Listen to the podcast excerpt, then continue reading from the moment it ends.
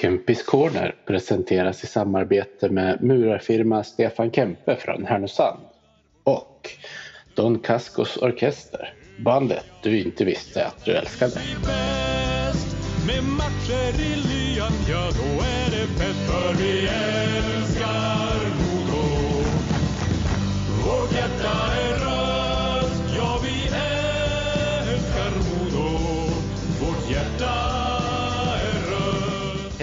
och välkomna ska ni vara till eh, Kempis Corner. Som vanligt är det med mig Peter Kempe och det har blivit det 73 avsnittet i ordningen.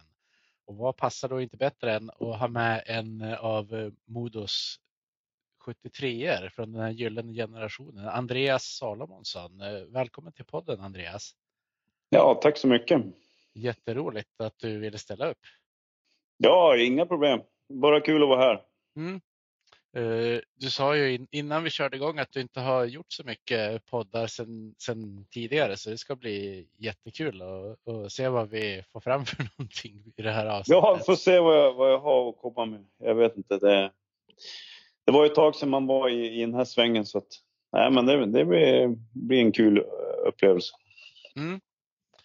Uh, jag har ju döpt den här podden till Campus Corner. Liten del på grund av att jag heter Kempe, men såklart som största del som en eh, hyllning till gamla Kempehallen, alltså Kempis. Eh, där har ju du ett och annat minne, men har du något sånt här eh, som sticker ut som, som du kan rangordna över de andra på något vis? Ja, jag vet inte. Jag har ju otroligt många minnen från Kempis. Dels började jag min hockeykarriär där som liten grabb och sen tog jag mig hela vägen upp eh, genom juniorsystemet till, till, till A-laget. Så att, eh, jag har ju otroligt många minnen. Men några som sticker ut det kanske är eh, ja, den här berömda Djurgårdsmatchen eh, som spårade ur eh, mot, mot djur, Djurgården där i ett slutspel där det kom in allt möjligt. Och hade väl någon lagkompisar där som, som råkade köra på domaren lite och sådana grejer.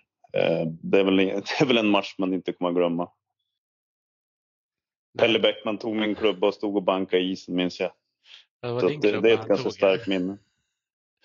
Ja. Jag pratade med, med Petter Rönnqvist, jag hade med han i, i den här podden tidigare det här året, så då kom såklart den matchen upp på tapeten, för han var i högsta grad involverad i det där som han och alla var ju de som var närmast domaren där. Ja, precis. jag minns det faktiskt ganska klart eh, än idag också. Eh, nej, det var, det var en, eh, en match som man, som man inte kommer att glömma.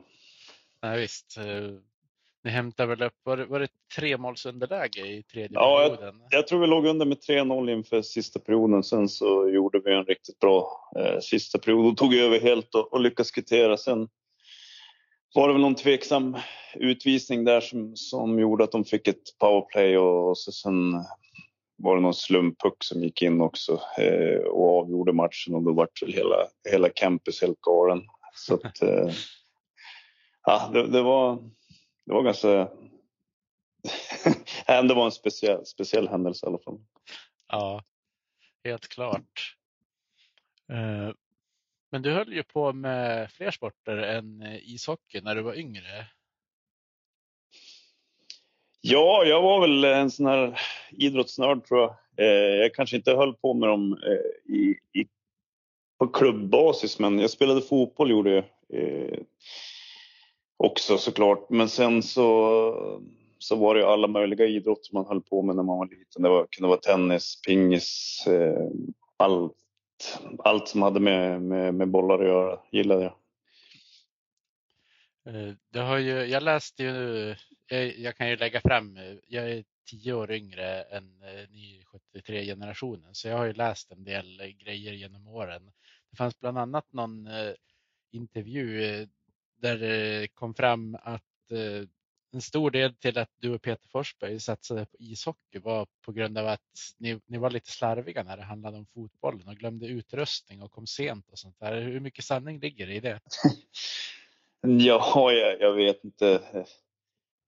Det, det, var väl i det där vägskälet där när, när eh, vi var runt 15 år. Eh, då spelade både Peter och jag i samma, samma lag i, i fotbollen där i Domsjös eh, ja, pojklag och vi, vi skulle väl på en träning och hade glömt, glömt vilken tid det var och kom sent och så skämdes vi så mycket så att eh, vi, vi vände på klacken och, och drog därifrån istället. Sen, sen tror jag inte vi dök upp där några mer gånger. Nej. Jag har ett svagt, jag har ett svagt minne att det var, att det var något sånt som, som hände som gjorde att vi att vi valde att, att, att avsluta vår korta fotbollskarriär där. Ja. ja, men då är det inte helt osant i alla fall. Nej, det är inte helt osant, men detaljerna, jag är inte riktigt säker på hur detaljerna var. var för det var ett antal år sedan som sagt. Ja, visst. Eh, du var ju växte ju upp och, och, var väl en av de som spelade hela, men, ska man säga, pojklagstiden också med Peter Forsberg. Och sen kom Marcus Näslund dit lite senare. Hur, hur var det att, att växa upp och, och spela med dem? Var det, blev det lätt att du jämförde det med hur det gick för dem i, i hockeyn? Uh, Nej, alltså Peter, Peter har ju funnits där under hela tiden jag har spelat i stort sett med 73 73 årskullen så att eh, Eh, vi var väl eh, väldigt bra barndomskompisar i och med att vi hade samma intressen. Vi var idrottsintresserade båda två och, och gillade och ja men idrott vi, vi kunde liksom åka och spela tennis eller vad det nu var vi hittade på men så jag, jag, så, jag, tror inte jag såg det som så eh, under, under själva uppväxten. Eh, sen eh, vart ju Peter och Marcus stod ju ut i våran årskull också eh, väldigt tidigt så att jag vet, jag vet inte om, om jag har jämfört med, med, med dem speciellt mycket sådär utan det har väl mer varit att, att de har alltid varit otroligt bra i väldigt ung ålder. Sen eh, var vi ett gäng som, som hängde på lite där i, i kölvattnet och försökte göra så gott vi kunde också så att, så att säga. Men eh, jag, jag har inte jämfört med, med, med dem på, på så sätt utan mest sporras över att se hur, hur duktig de blev och försökte göra så gott jag kunde också. Liksom. Mm. Eh, det har ju alltid pratats om eh, just eh, 73-generationen som ett gäng som verkligen hade den här inställningen och körde 100 procent på alla träningar och så. Hur upplevde du, var, var det liksom så redan innan ni kom upp i gymnasieåldern också? Ja, alltså eh, innan gymnasiet så, så, så, och hockeygymnasiet eh, så mötte vi ju varandra. Liksom. Marcus spelade ju i Järved Hans Jonsson var i Järved. Sen hade vi två jätteduktiga 73 i Kramfors, Fredrik eh, Bergqvist och Magnus Wernbloom. Så att man, man hade ju spelat mot varandra i väldigt många år och så sen samlades ju vi i TV-puckslaget och så efter TV-pucken blev, blev det hockeygymnasiet. Så att, eh, jag vet inte, jag tror att eh, eh, jag tror att det gynnade nästan alla oss 73 att vi var så många duktiga som, som kunde sporra varandra och tävla, tävla mot varandra under många år. Mm. Eh, på tal om eh, TV-pucken eh, så är ju du ihågkommen lite grann också för den här när ni kör presentationen, line-upen, när du gör din blinkning. Har du någon berättelse bakom det? Ja, den har man ju fått levt med hela livet. Jag, jag vill ju minnas att det var så här att, vi, att jag, Peter Forsberg och Henrik Gradin, Hinken, hade slagit vad om en liten summa om vem som skulle våga och blinka i kameran.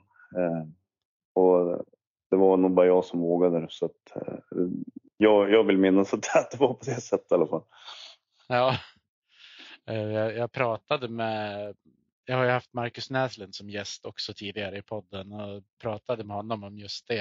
Han sa att han, han var inte förvånad att det var du som vågade göra det. Eh, kände du att du var lite så mer utåtriktad? Nej, jag, jag vet inte. Jag kanske var lite, li, lite mer, eh, ja, jag, jag, vet inte vad man ska kalla det, men jag kanske gjorde saker utan att tänka ibland när jag var yngre. Ja. På gott och ont men, kanske? På gott och ont. Eh, men, men det har gått över nu. Ja. eh, men du fick ju, du har väl representerat eh, Sverige på alla från J18 nivå och uppåt va? Ja, det är nog faktiskt mycket möjligt. Jag tror att eh, först, ja, det, det, stämmer nog. Eh, det var väl även en del av det här gänget som spelade det där klassiska junior-VM i Gävle också? Ja, jag hade väl en väldigt liten eh, roll i det laget. Det var andra som tog mycket större plats än mig där. Så, men ja, jag var med i truppen, absolut. Mm. Uh, hur kände du eh, när ni kom till, till slutspelet efter eh, uh, de här målexplosionerna som ni hade haft i, i gruppen där? Alltså på den tiden så spelades ju JVM i en rakserie. Så det var väl kanske det vi torskade hela det där VMet på. Jag minns att vi spelade en träningsmatch mot Kanada innan turneringen utan Marcus och Peter och då vann vi med 7-3. Eh, och så sen möttes vi i själva turneringen ganska tidigt och, och förlorade tror jag med 5-4 eller något sånt där. Och så sen var det bara en rak serie. Eh, så vi slutade på samma poäng men förlorade VM-guldet på inbördes eh, möte. Liksom. Ja, just det, det var så det gick till ja. Så var det på den tiden. Så att det var inga kvart semi eller finalmatcher utan det var bara en rak serie på den tiden. Just det, surt om att förlora på det viset. Ja, det kändes väl lite, lite tråkigt upplägg mot för om man hade kunnat få till en final eller något sånt där. Där var det mycket roligare. Mm. Eh, men in, innan det junior-VM så hade ju du hunnit debutera för Modos A-lag. Du, du gjorde det väl redan som 18-åring om när jag sitter och kollar på din Elite Prospect-sida. Eh, Ja, jag vet inte om jag hade ens fyllt 18. Jag är ju född i december så jag tror att jag kan ha varit 17 år bara när jag gjorde min första match i A-laget. Men det är där 17-18 någonstans. Mm. Eh, som jag började få vara med i, i, med de stora grabbarna. Eh, minns du om du, om du, koll, eh, om du såg upp till någon speciell spelare som var med och spelade då när du fick komma in? Eh, ja, jag vet inte om jag hade någon speciell idol sådär, men det var ju några forwards där som jag tyckte var riktigt duktiga. Jag vet att min första match fick jag spela med Lars Byström och Micke Hjelm eh, nere på Hovet mot Djurgården. Det var min allra första match. Så att, eh, det var väl två av, av killarna jag såg upp till i, i det dåvarande Modolaget i alla fall. Ja. Sen gillade jag en, en, en spelare som heter Kent Lantz jag tycker han var otroligt duktig på skridskorna. Hade en väldigt tilltalande stil när han spelade. Han var, var bra målskytt och vindsnabb på rörerna. Och det var väl något som, som jag uppskattade hos, hos spelarna. Mm. Ja, du har väl själv varit ganska snabb på att åka skridskor din karriär? Ja, men skridskoåkningen var väl i alla fall en av mina bästa tillgångar tycker jag väl. Det, så det stämmer väl ganska bra. Mm. Uh, var det någonting du la extra mycket tid på under karriären eller var det någonting som kom uh, naturligt kanske man inte ska säga? Men... Alltså, vi bodde ju på, på isen, vi tränade ju massor med, med pass varje vecka. Jag vet inte om jag la något eh, speciellt extra på just skridskoåkningen utan man har väl vissa förutsättningar eh, talangmässigt. Och eh, för min del så var det väl att, att just skridskoåkningen var någonting som, som jag var ganska stark på. Liksom. Mm. Dina första säsonger med, med Modo, då spelade du kanske inte alla matcher. N när, när eh, började du känna att du var ordinarie i laget ungefär? Nej, jag kan väl säga så här att mina två första år, det här minns jag ganska tydligt. Eh, I och med att jag var väldigt ung när jag kom upp i A-laget och väldigt tunn i kroppen. Eh, man var ju nästan som en pojke liksom. Så kände jag att jag, jag saknade väl eh, lite styrka för att kunna mäta mig med, med, ja, med, med stora starka gubbar liksom. Så att jag vet att efter två år där då, då tog jag ett krafttag och, och, verkligen bodde i gymmet för att kunna tävla lite bättre mot, mot gubbarna. Så att jag tror att min första riktiga ordinarie säsong det var nog, det var nog 93-94 när vi gick till final mot Malmö vill jag minnas. Mm. Jag kände väl att det var väl då jag fick ett eh, ja, litet genombrott på, på seniornivå. Men du byggt på dig lite mer eh, muskler och sånt där? Ja, precis. Hade blivit lite starkare och kunde, kunde bita från lite bättre i närkamper och så vidare. Ja, det måste ha varit en, en, speciell säsong eh, för ni gick väl in i slutspel som åttonde och sista lag? Ja, det tror jag vi gjorde. Vi mötte, jag vet att vi mötte Leksand och de vann ju serien så att vi hamnade nog åtta där. Mm. Men jag tror vi träffade en rätt bra eh, formkurva just när vi kom in i slutspelet så att vi gjorde ett ganska bra slutspel där. Tyvärr så, så föll vi där på målsnöret. Vi ledde väl med 2-0 i matcher också till och med i finalen men lyckades inte knyta ihop säcken. Nej, precis. Med bland annat det här övertidsavgörandet av Peter Forsberg på passning från Lars Jansson. Ja, precis. Ja, var, den hade jag ganska bra view på för jag åkte in bakom honom där minns jag. Ja, just det. När han satte upp den där i plockkrysset. Så att, nej, det var ju en. Det var ju också ett speciellt minne om vi ska tala minnen från campus. Ja, det var en av de som var först in i den där högen som blev sen. Där. Ja, jag tror jag kan ha tagit rygg på den där. Ja. Jag tror faktiskt han knuffade bort mig. han var väl så. Han var väl uppe i i en annan värld när han satt den. Så att... ja, det var Nej, jag tror jag var på isen faktiskt när, när det avgörandet eh, var. Mm. Det, var det var en annan tid då för då när man kollar på lite klipp från de där tiderna då, då kom ju egentligen alla från laget in och firade målen på isen. Uh, nu för tiden är det ju inte så.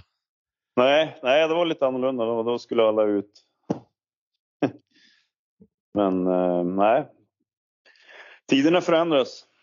De gör ju det. Uh, när, när vi pratar om det kommer jag också tänka på när, när, du började din seniorkarriär, då hade ni väl träklubbor och sen uh, byttes det väl uh, ungefär när var det man började byta material, alltså byta klubborna? Jag tror, jag tror att träklubborna kan ha hängt med nästan till skiftet där vid, vid 2000. För jag minns det året ni var i final, då var det väl men, eh, såna här svarta Titan ASD-klubbor till exempel mm. som var populära. Men jag jag tänk, inte... Vilken final tänker du på? Vi har, ja, finaler. Jag tänkte på den som vi pratade om nu. Ja, 94 var det med all säkerhet träklubb. Ja. Eh, men sen var det väl fler och fler som bytte till de här kompositklubborna. Ja, precis. Uh, Men jag tror de kom i slutet på 90-talet vill jag minnas. Ja. Det måste förändra lite grann av, eh, av spelstilen ändå. Ja, jag vet inte om, om det varit så jättestor förändring så, men ja, jag vet inte, det, det vart väl bättre material så blev det hårdare skott och så vidare, men klubborna var ju lättare och ja, så det var väl en material utveckling som i alla andra sporter. Liksom. Ja. Ja, man är väl ute efter lättviktare i nästan alla idrotter i och för sig. Det var, inte bara, det var inte bara klubbor som utvecklades utan alla andra, alltså skridskor och sådana saker tog ju också steg och, och blev lättare och hårdare. Och, så att det blev mycket material som, som över tid har, har blivit annorlunda. Liksom. Mm. Eh, du blev ju kvar i, i Modo ja, men ända fram till eh, säsongen 96-97 när du var och testade på spel i Tyskland. Hur var det att byta land så där? ja, nej, det var väl en, en ehm, ja, jag, jag, jag, vill minnas att vår gamla ordförande Åke Eklöf och jag skulle försöka komma fram till ett, till ett nytt avtal med Modo men jag var väl inte så nöjd med, med, med det förslag jag hade fått så att den där Tysklandsgrejen det var mer en eh, ja, jag vet inte vad jag ska kalla det. det den var inte så genomtänkt. Nej. Utan eh, det skedde på grund av att jag att jag var lite frustrerad över det avtal de erbjöd mig här hemma. Och då fick jag ett eh, mycket bättre avtal där nere och tänkte ja, men jag provar väl på det då. Och på den vägen var det liksom. Mm. Hur trivdes du i Tyskland då? Ja, upplevelsen var, var ju faktiskt väldigt positiv. Eh, vi var fem svenskar i vårt lag så vi hade ett, ett bra, bra gäng där som hade jättekul både på och utanför isen. Så att, eh, det, det var en ganska positiv upplevelse ändå. Måste jag säga.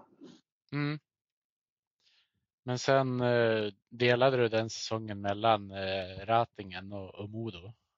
Ja, precis. Den klubben gick i, ja, det fick problem med, med, med ekonomin så att eh, ja, det föll sig ju ganska väl.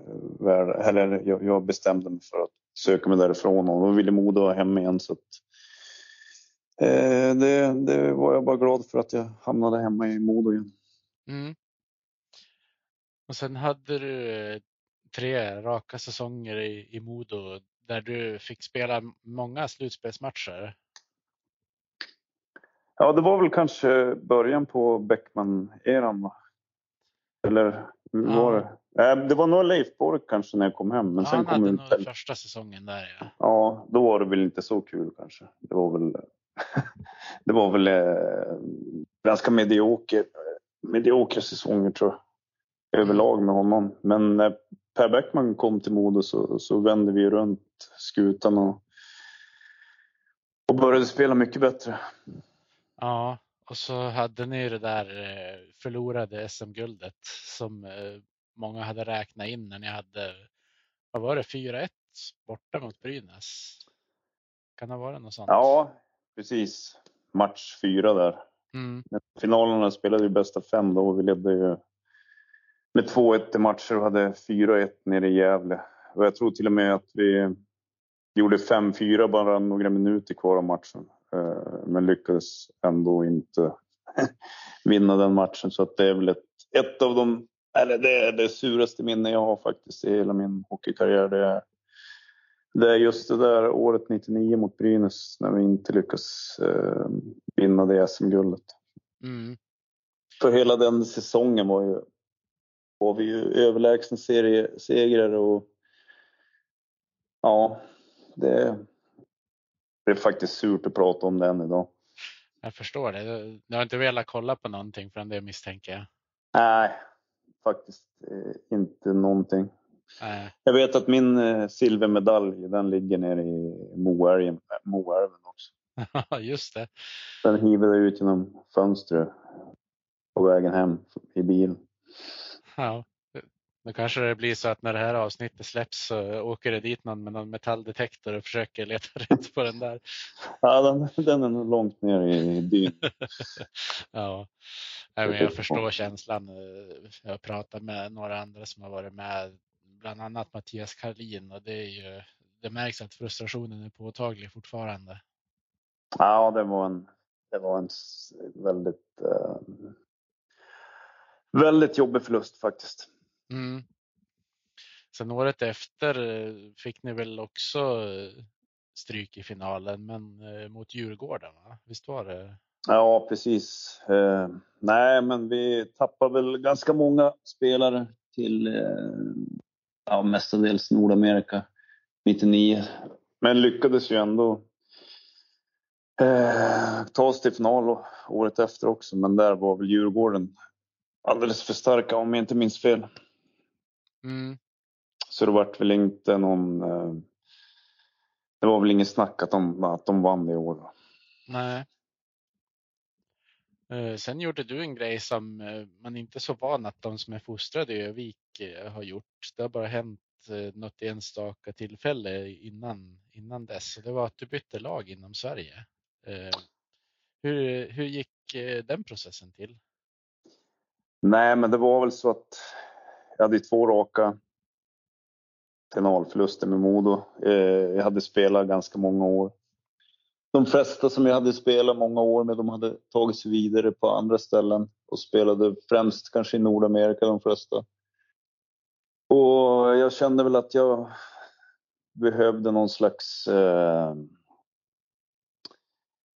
utmaning och, och nystart för mig själv också. Och jag hade väl möjligheter att gå och åka och spela i, i utländska lag också men på den tiden så var, var ju faktiskt SHL och Djurgården kanske det starkaste alternativet man kunde välja i Europa. Så att, eh, ja, jag bestämde mig för, för att prova och, och, och spela någonstans, eh, någon annanstans helt enkelt. För, för min egen skull. Mm. Jag tror att hade det hänt idag så hade nog inte så många höjt på ögonbrynen som det var på den tiden. Eh, men det var väl lite annan kultur då också? Nej, det var ju många stommar, om man ska kalla det för det, som, som liksom valde att stanna länge i, i klubbarna man, man tillhörde liksom från början. Sen blev det ju faktiskt ganska många matcher i Modo ändå till slut. Så att, ja. jag vet inte. Nej, det där. Det är annorlunda nu, absolut. Jag har jobbat som agent så jag vet hur det funkar. Det är inte samma klubbkänsla som man hade förr om åren. Nej, visst. Sen när ditt år i Djurgården fick du ju spela betydligt mer i, i landslaget också. Tror du att det, det hörde ihop på något vis? Ja, jag vet att Hardy, som, Hardy Nilsson som tränade Djurgården då, han, han var ju både förbundskapten och klubbtränare i Djurgården.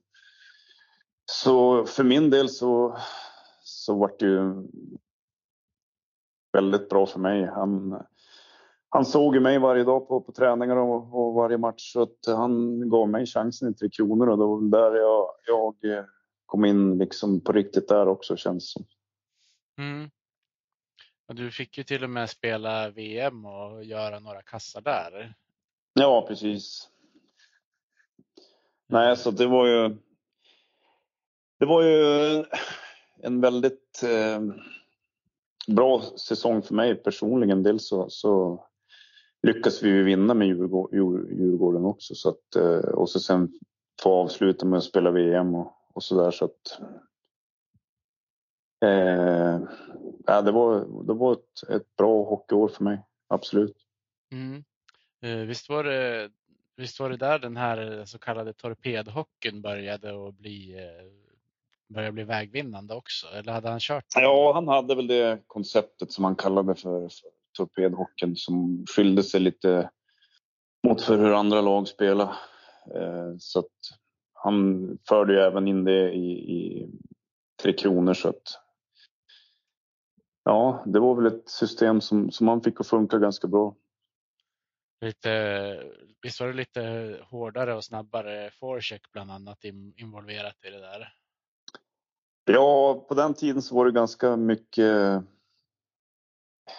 Ja, men. Jag vet inte vad man ska kalla systemen, men det, det finns, fanns ju något som heter 1-3-1 där man, där man backade hem mycket och spelade väldigt tajt hemåt. Det här, det här byggde väl mer på att man skulle ha fart på skridskorna och, och äga pucken mycket mer än, än att liksom bara utnyttja motståndarnas eh, misstag. Så att det var en ganska kul hockey att spela och, och den involverade mycket skridskoåkning vilket passade min spelstil så att jag, jag trivdes att, att spela i, i, just det systemet. Mm. Uh, och du blev ju draftad uh, 2001 av New Jersey. Uh, det var ju samma veva som det där nästan. Ja, det var väl i stort sett direkt efter eh, VM eh, som jag fick spela där som, som New Jersey draftade mig på sommaren där. Ja, eh, men det var väl.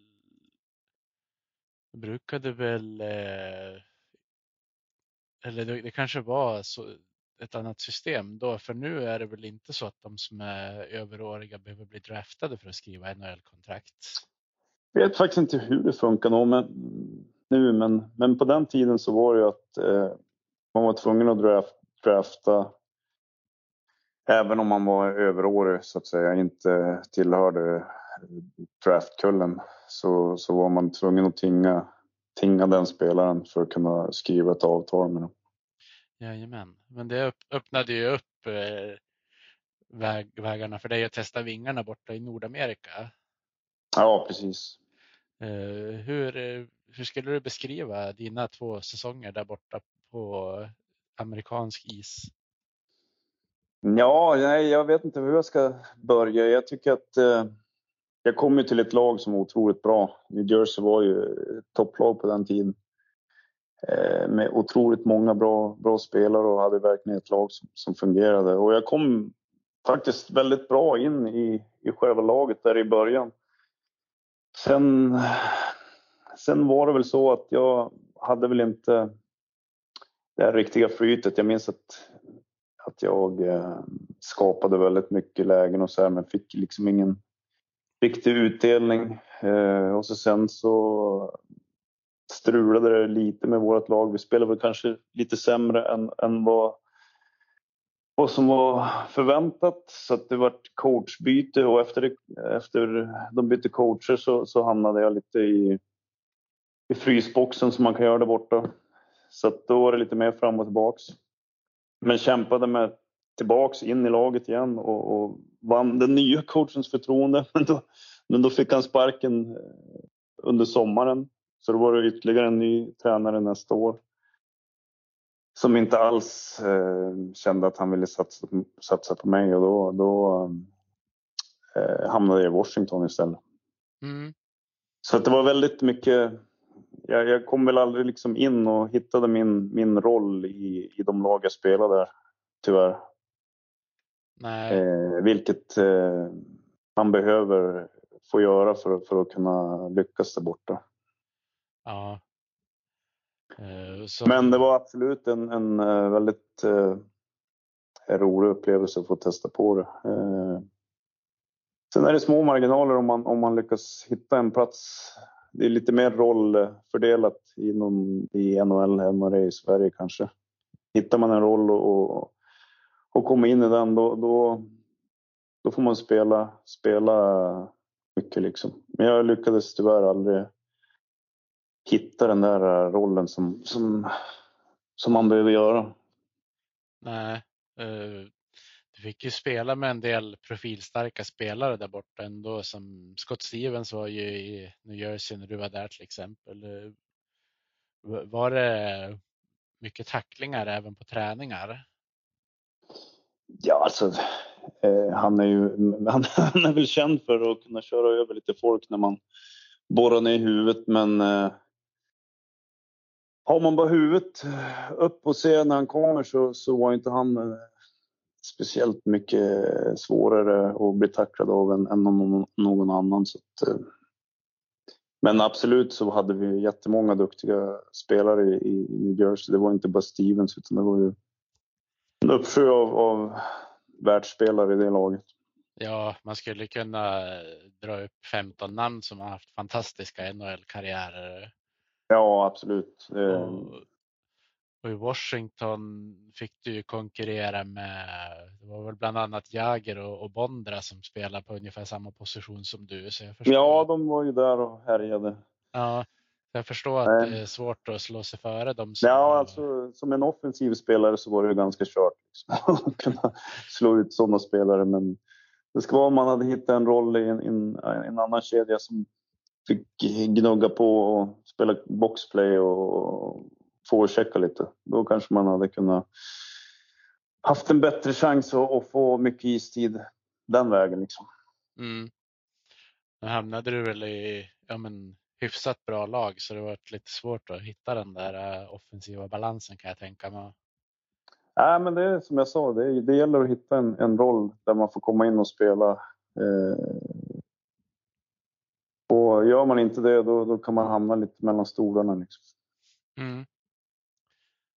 Uh, när uh, kände du att du, att du var, var klar med det nordamerikanska äventyret eller var det något, annat? Nej, men det var väl efter året i Washington där som i och med att det hade varit så mycket fram och tillbaks, både i New Jersey med, med tre tränare och så sen eh, Washington-äventyret där, där, där det gick lite fram och tillbaks också. Så, så kände jag väl att jag var väl i den åldern där jag, jag jag hade faktiskt ett erbjudande att få stanna kvar i Washington men jag ville, spe, jag ville spela hockey liksom och, och bli en, en, spelare som fick eh, logga mycket istid på matcherna och så här. Jag vill, jag vill inte sitta och titta på. För om, om, man, om man har en mindre roll i NHL då kanske det bara blir 7-8 minuter per match. Liksom. Ja. Och eh, jag kände väl att jag, jag ville spela mer så att ju mer det där växte in så, så kände jag att jag skulle leta mig hemåt. Liksom. Mm. Och då kom du hem eh, till säsongen 2003-2004 och var väl förmodligen Modos bästa spelare det året. Kände du att du hittade ett flyt?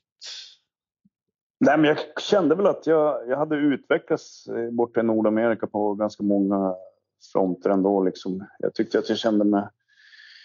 Eh, man hade ju tränat och, och spelat mot, mot eh, väldigt duktiga hockeyspelare så jag kände väl att jag, jag hade väl en bra nivå. Och hade ett bra självförtroende när jag, när jag kom hem och spelade och kände att eh, jag skulle vara en, en av dem som, som skulle bidra med, med mycket. Liksom. Så att eh, det kändes bra spelmässigt när jag kom hem, absolut. Mm. Du var väl eh, inte den enda som hade flyttat hem till Modo då. Per Svartvadet kom ju samma säsong också. Ja, precis. Och... Vi var väl ett gäng som kom hem då. Jag vet inte om Timander kom hem också eller om han kom året efter. Hasse Jonsson kom också hem. Ja, Hasse Jonsson eh, men de kan... den säsongen i alla fall. Ja, jag vet inte om Timander kanske kom året efter. Då. Så det, det, började ju droppa hem killar som man har spelat med i väldigt många år i juniorerna och så vidare som man kände väldigt väl. Så att eh, vi byggde väl upp en, en en kärna där av, av hemvändande eh, modokillar. Liksom. Mm. Eh, men sen eh, året efter att du hade kommit hem så var det ju lite speciellt i och med lockout-säsongen. Hur, hur, ja, upplev, hur, upplevde du den? Du som precis hade haft en så stor roll i laget och så kommer ett, gäng storstjärnor som kanske går före. Ja, men det, jag vet inte, jag tycker det var mest var kul. Jag tror, tror att eh, ja, vi hade ju ett väldigt namnkunnigt lag, det hade vi ju. Och eh, många killar fick väl kliva åt sidan. Men eh, lyckligtvis så lyckas jag väl att få spela ganska mycket ändå. Sen eh, var det väl andra spelare som, som kanske spelar mycket i powerplay mot vad jag kanske hade fått gjort annars. Eh, men eh,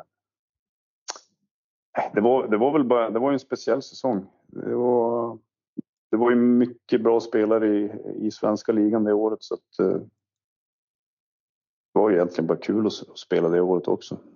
Mm. Tyvärr så, så åkte vi väl ut redan i, var det kvartsfinal mot Färjestad? Eller? Ja, jag tror det var det. Ja. Eh, Peter Nordström körde väl över Peter Forsberg och Tobias Enström fick matchstraff för någon bröstvärmare på Mattias Johansson bland annat. Ja, just det. det Nej, men de hade ju ett bra lag. Jag vet, de hade ju Chara minns jag, bland annat på backen där som kanske var i sina bästa år då. Så att, eh... Nej, men det var, det var en det var en speciell säsong, absolut. Mm. Eh, kändes det som det var en en annan sorts intresse på, på läktarna också när det var så där?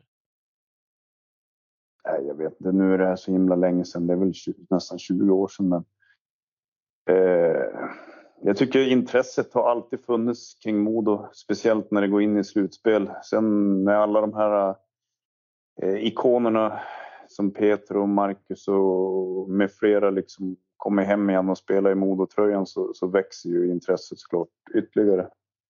Men eh, jag vet inte, när man är inne i den här eh, bubblan själv så, så tänker man inte så mycket på, på just sådana saker utan man går ut och spelar som, som om det vore liksom vanligt. Liksom.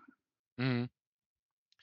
Eh, för dig som är uppvuxen i, i Övik eh, och har spelat så mycket med Modo, är det, känns det fortfarande roligt att bli eh, igenkänd? För att det är väl folk som, som känner igen dig när du är ute och går på stan och sånt här kan jag tänka. Ja, nu, nu har man blivit så grå och tunnhårig så att det är inte så många som känner igen mig längre. så att, nej, nej det, jag tror att just Örnsköldsvik är väl lite speciellt eh, också. Det har ju kommit så många hockeyspelare härifrån så jag tror att Öviksborna tycker inte det är så himla märkvärdigt att det, att det är någon hockeyspelare som kommer att gå där ibland. En liten stad där de är ganska vana att se hockeykillar röra sig hela tiden. Mm. Eh, eh säsongen efter, eh, efter lockouten, eh, då fick du spela som assisterande kapten eh, bland annat och jag ser eh, en, en, siffra som sticker ut den säsongen. Det är att du fick 105 eh, utvisningsminuter totalt. Kommer du ihåg om det var något speciellt som gjorde det där? Uh, jag vet inte, jag kanske var grinigare än vanligt i år. Jag har ingen aning. Uh, vilket år var det sa du? Uh, 2005, 2006. Ja, just det. Nej, nej, jag vet faktiskt inte varför det blev, blev så många minuter det året. Jag har väl alltid haft en ganska eh, frän spelstil ibland. Och ibland kanske det spårade ur lite för mycket. Och det kanske samlade på sig lite väl många minuter det året. Jag vet inte. Men det är ingen säsong som jag, som jag minns att det, att det var något speciellt annorlunda än, än något annat år. Nej. Nej, ibland blir det väl bara sådär. Ja, precis. Uh, räknar man ut uh, vissa säsonger med Niklas Sundströms 10 minuter till exempel så är det väl lätt att det, det spårar iväg lite grann i utvisningsminutstatistiken. Så det kan ju vara någonting sånt också. Ja, det, jag vet inte. Det, det kanske var något matchstraff där som gjorde att det drog iväg. Jag vet inte. Nej. Eh, men efter den säsongen då hände det ju ganska stora förändringar med flytt till ny arena och eh, lite, mm. lite nya spelare som kom in i, i Sundström, då, nygammal och så Per-Åge Skröder bland annat. Eh, och så de här slovakerna då. Hur upplevde du känslan inför den säsongen med den nya arenan? Nej, alltså det var väl egentligen bara positivt. Eh, Campus eh, hade väl den gamla trotjänaren hade väl gjort sitt kanske. Eh, så det, det, var väl, det var väl bara positivt att komma in i nya lokaler och en fin arena. Sen hade vi ju ett, ett bra lag också så att eh, den säsongen flöt ju på väldigt bra. Så att ja, det året det, det, finns väl bara positiva saker att säga om, om, om den säsongen. Mm. Det var ju andra säsongen då för Harald Lyckner eh, och som vi var inne på innan så en liten del av den här stommen från Modo hade ju också vänt tillbaka. Eh, kände du i början av den säsongen att det, att det skulle kunna vara ett speciellt år eller kom den känslan liksom eftersom? Nej, men jag, jag, vet inte. Jag vet första åren med Harald där, då, då hade vi knappt fullt lag när, när, till första matchen. Jag tror att eh, det kom någon slovaker där som gjorde att vi fick ihop eh, ett fullt, fullt lag innan premiären hemma. Liksom. Eh, andra året så, så var vi mycket bättre förberedda. Eh, dels med de spelare du nämnde som Niklas och och Per-Åge kom ju och sen kom det ju några fler duktiga killar också som gjorde att vi blev ett mycket bredare och bättre gäng. Liksom. Eh, så att, men jag vill minnas att vi, jag tror att vi förlorade var, varje försäsongsmatch den, den försäsongen. Men sen så, sen så började vi hitta rätt när serien började. Och så flöt det väl på i stort sett hela året efter det. Mm. Du hade ju en, en speciell historia den här säsongen också. Du vart väl skadad i, i samband med runt, runt, någon match runt din födelsedag va? Ja, det, jag, tror till och med, jag tror till och med att det var på min födelsedag. Mm. Ja. Ja, det var en... Nej, det var en, en, eh, konstig grej som hände där som som gjorde att jag slog axeln ur led. Men sen så fick jag någon, någonting som hette frozen shoulder efter det som gjorde att armen inte gick att röra överhuvudtaget efter ett par veckor. Nej. Så att eh, jag eh, spelade ju ingenting från 19 december. Eh, ja, jag var ju till och med i, i Thailand. Ja. I, I början på slutspelet när grabbarna spelade. Så var jag i Thailand för jag, jag bad om att få åka för jag tyckte det var så jobbigt att sitta hemma och titta på matcherna. Eh, I och med att jag hade egentligen gjort bokslut i år. Jag skulle inte spela mer. Nej. Eh, så att, ja.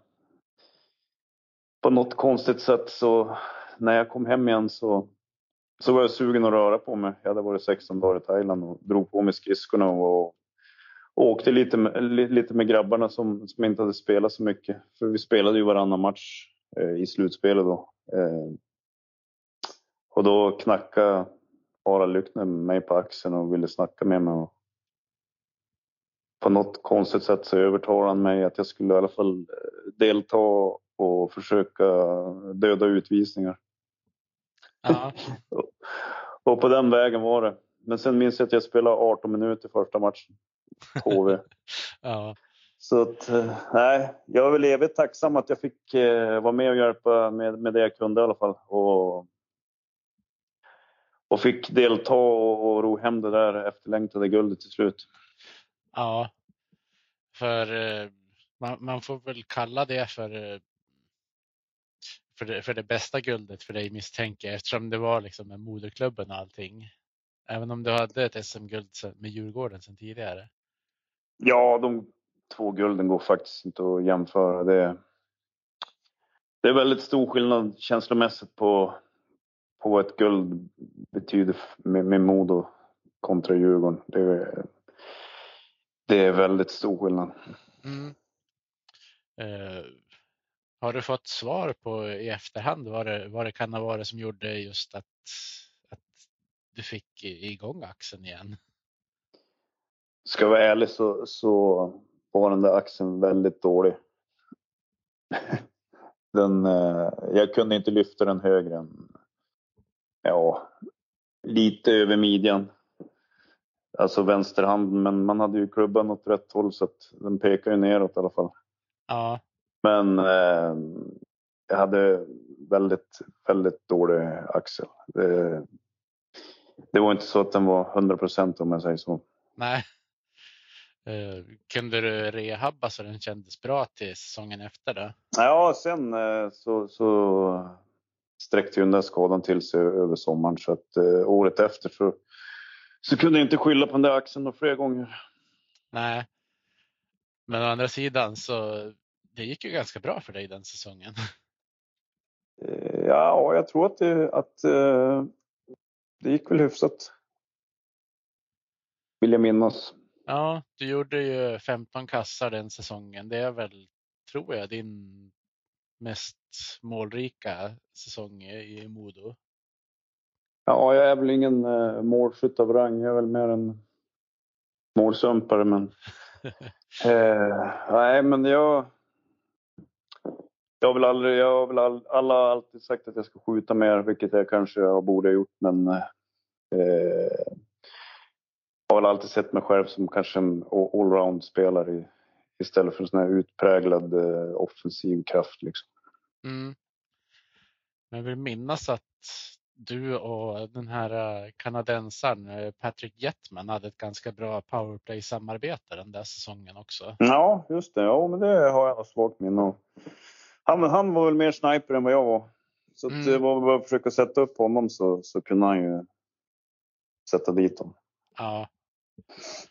Jag hade lite eh, ett lite eh, ja, men, eh, kanske inte toppat lag säsongen efter SM-guldet, men ändå ett lag som man trodde skulle kunna vara med och slåss om det då också. Men då åkte ni ut mot Timrå som, som ni hade slagit ut året innan. Kändes det som ett antiklimax att åka så pass tidigt som ni gjorde?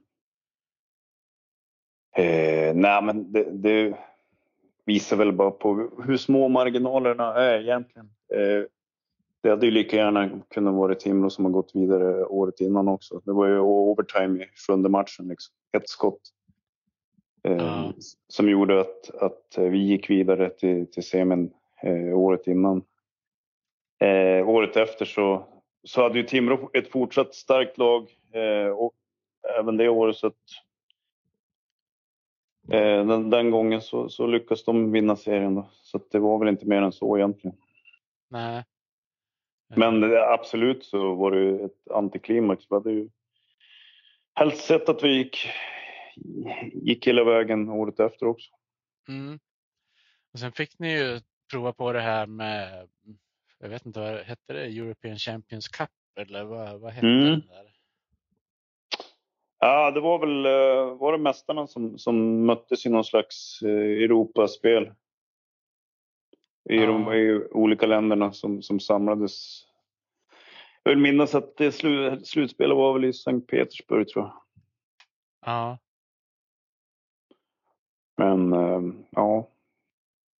Jag tror att det är någonting som svenska lag inte har satsat så hårt på eh, genom åren. Men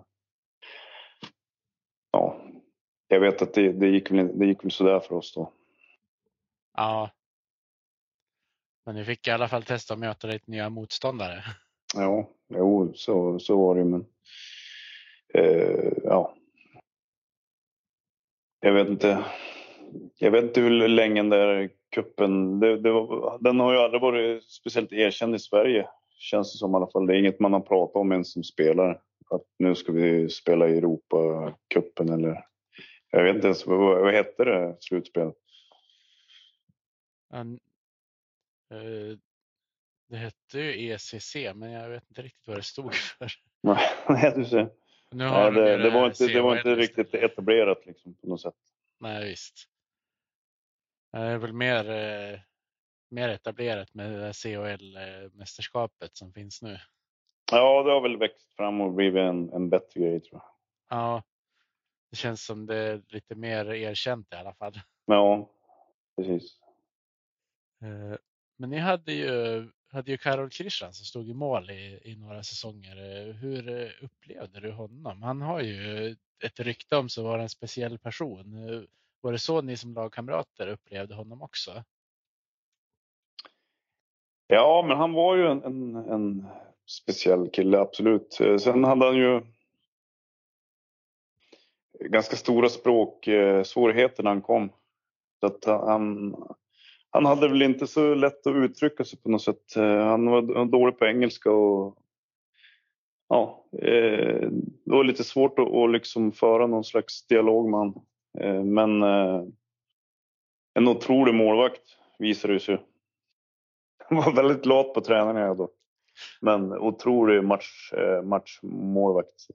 Förmodligen en av de bästa matchmålvakterna vi har haft i Modos historia, måste jag säga. Ja, ändå är ju historien att det var ganska nära att han fick, fick sticka iväg redan ja, 0, det var faktiskt, 05, 06. Det var faktiskt nära. Jag tror att eh, det har att göra med att han var lite lat på träningarna. Mm. Ja, han, han, kunde vara ganska ointresserad på träningarna faktiskt. ja. Men han hade en jäkla tendens att kunna vinna matcher. Nej, han var ju otrolig för oss, det måste man ju säga. Eh, fantastisk eh, målvakt. Eh, jag har ju faktiskt fått en, en fråga. Eh, jag efterlyste ju lite frågor tidigare och eh, då fick jag frågan om om du ska sätta upp din drömfemma med spelare som du har spelat med under tiden i Modo och du måste ta med dig själv i den där femman. Ja, ja den måste jag få tänka lite på. Det har ju gått, det har ju gått några spelare genom, jag vet inte hur många år man spelade Modo, var det 15, 16? Ja, det är väl någonting sånt. Ja, eh, jag får fundera på den så kan vi ta den lite, lite senare. Eller är vi på Ja. sluttampen? Ja, vi, vi tar den om en stund så hinner du fundera lite i alla fall. Ja.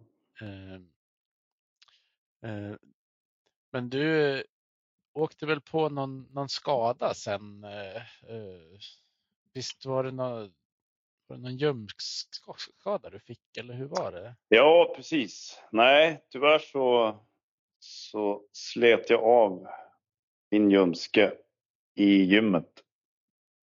Så det var ju inte alls bra. Nej, Nej. Eh, och det var ju den skadan som gjorde att jag eh, valde att avsluta min hockeykarriär till slut. Så jag spelade, jag spelade ett år med en avsliten ljumske. Sen försökte jag rehabba den under sommaren efter den säsongen igen. Sen spelade jag bara åtta matcher på höst, hösten året efter. Sen så Sen fick det vara bra. Mm. Eh, Kändes det surt då att du, att, att du inte fick avsluta som du kanske hade velat? Det är klart att det alltid hade varit trevligare att få göra det på sina egna villkor. Men jag kände väl att eh, jag hade väldigt stora, stora problem med den där eh, skadan under hela tiden efter jag hade, slitit av den där ljumsken. Det var väldigt eh, väldigt mycket smärtor som, som man fick genomlida för att och till slut så, så kom jag till ett, ett beslut att det inte är värt att hålla på och ha ont liksom konstant hela tiden liksom och använda sprutor och för, för att fortsätta spela. Nej,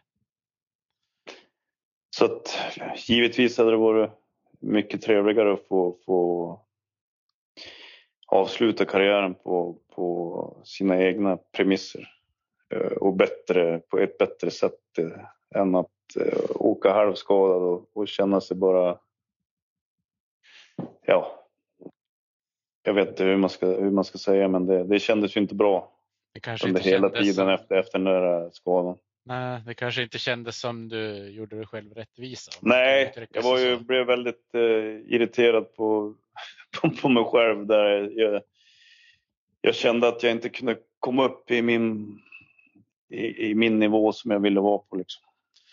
Nej, jag kan tänka mig att när man, när man har haft kanske skridskoåkningen som en av sina styrkor också så ljumskarna påverkar väl väldigt mycket i skridskoåkningen. Ja, jag blev hämmad i många situationer, det måste jag erkänna. Men eh, eh, ja, det, tyvärr är det ju något som, som tillhör eh, elitidrott att man kan få skador som, som man inte kan påverka. Liksom.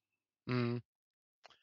Eh, när du hade tagit det här beslutet att du skulle sluta, Eh, hur, eh, hur är det då med att gå och kolla på hockey? Känns det liksom, alltså, kanske inte bittert, men känns det att man kanske vill vänta ett tag med att man går och kollar på lagets matcher och sånt där? Eller hur, hur fungerar det då?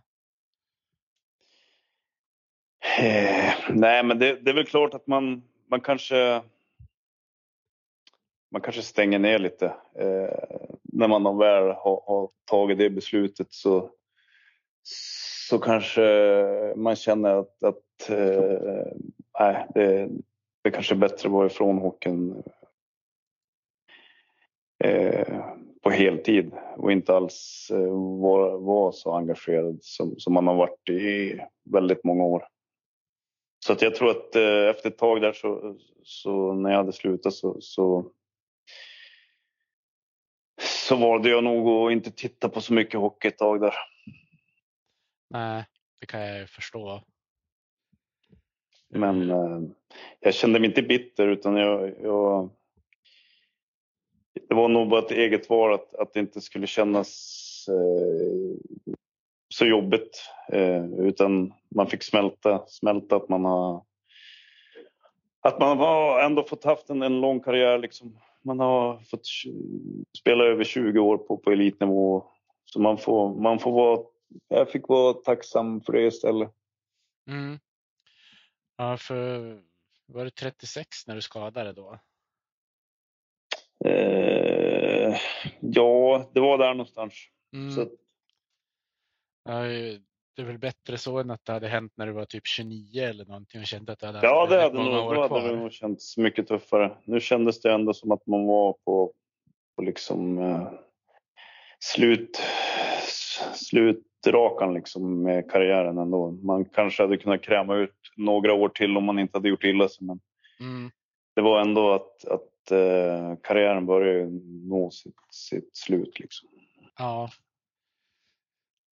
Du, du la av så att du, du missade den här uh, äh, JVM lineup matchen. Hade det, hade det varit kul att få vara med som en del av, av, av den, den kvällen som spelare tror du? Ja, alltså jag har ju växt upp med de där grabbarna så att jag tror att för min personliga del så, så var det inte eh, någon jättestor grej och inte, inte att jag inte deltog i den matchen. Men för fansens skull så var det ju jättekul att, att, eh, att den line-upen kom till. Liksom. Eh, men eh, för egen del så, så har jag inte sörjt något hemskt jättemycket över det. Nej.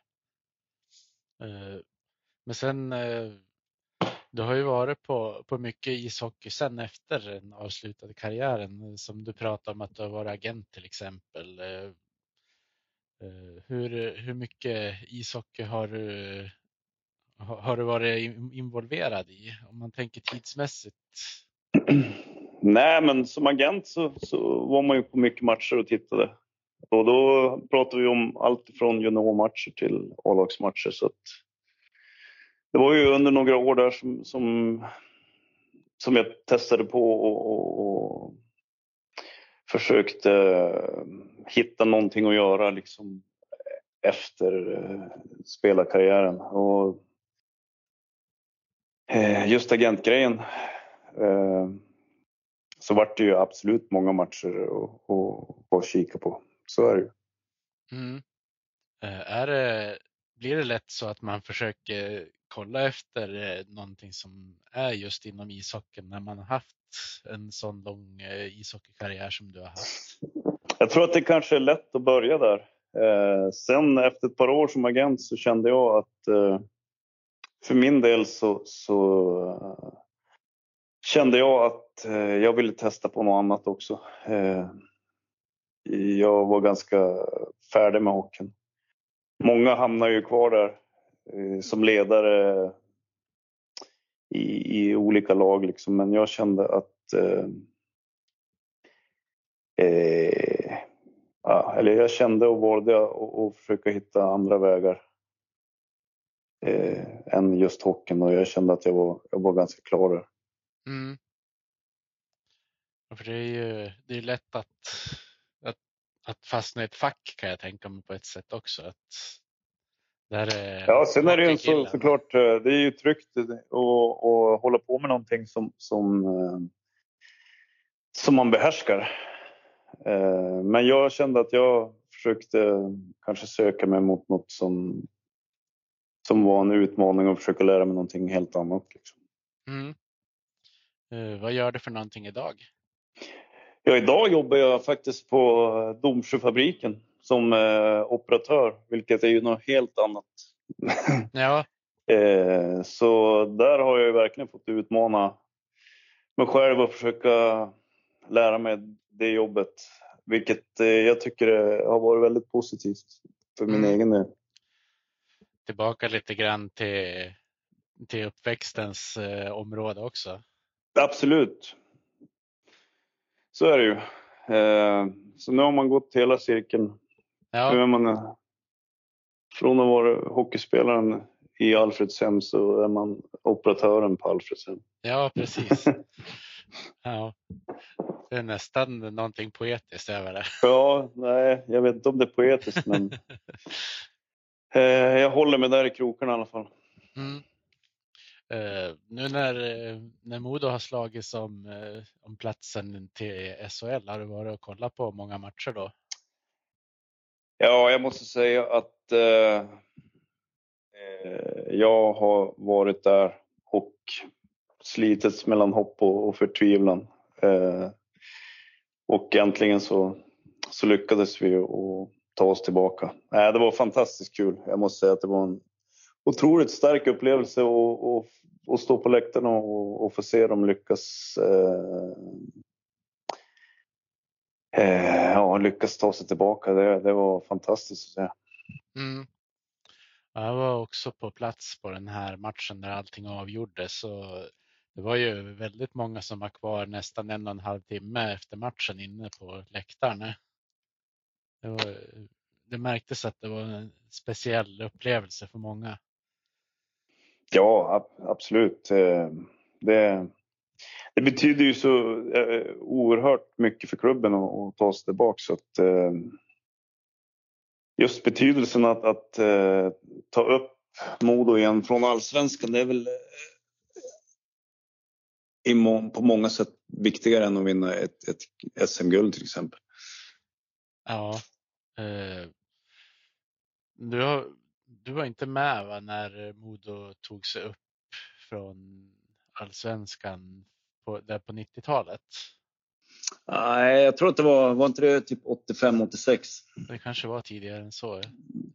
Så eh, jag, jag, är gammal men jag är inte riktigt så Nej. nej, det är svårt att hålla, eh, hålla isär ja, nej. årtal. Men jag stod säkert på, på läktaren på campus. Mm. Eh, jag tänker om vi ska börja avrunda lite. Har du hunnit fundera på vilka spelare Ja, men det, jag tror att eh, du, du nämnde det ju tidigare. Jag, jag, kan inte komma på något bättre än att, att, uh, hitta den drömfemman som, som var på isen sista skiftet där i Linköping. Med backarna Hans Jonsson och Mattias Timander. Och så sen var det jag, Per Svartvadet och Niklas Sundström på isen. Så mm. det, det, får bli min eh, drömfemma som jag har spelat med under ja. alla år. Ja, eh, det är svårt att, att toppa den egentligen. Ja, nej, det är ju killar jag har krigat och svettats med genom hela min, min karriär så att eh, eh, nej, bra killar allihop. Mm. Ja, det var en speciell upplevelse, men ni fick ju ta hem det guldet på bortaplan. Det, det kanske var roligare om ni hade fått vinna hemma. Jag, jag lovar att vi hade roligt ändå. Ja, jag har hört, eh, hört någon berättelse om att eh, Peter Forsberg stod för notan den kvällen. När ni var ute och firade. Eh, det är mycket möjligt. Eh, jag har faktiskt ingen aning vem som stod för notan den kvällen. Utan Nej, men ni hade då, fullt upp med att fira. Då var det fullt upp med, med, med firandet. Ja. Eh, sen fick ni, ni fick väl ta emot lite hyllningar på torget också. Men jag kan tänka mig att det fanns väl en anledning till att många av er hade solglasögon den dagen. Ja, det var ju otroligt soligt. Det var det du tänkte på, eller hur? Ja, precis. Nej, det var, det var, det var såklart eh, ett minne man, man kommer att bära med sig resten av livet. Det var, det var fantastiskt. Ja. Och äntligen få ta klubben förbi alla de där silvermedaljerna också. Ja, precis. Vi hade ju snubblat på, på målsnöret där några gånger så att ja. Eh, nej, det var, det var, det var en härlig, härlig upplevelse. Mm. Med de eh, orden så tror jag att vi avrundar den här poddinspelningen. Så jag får säga ett stort tack till dig Andreas för att du ställde upp och var med. Ja, men tack själv. Ja, älskar Modo. Vårt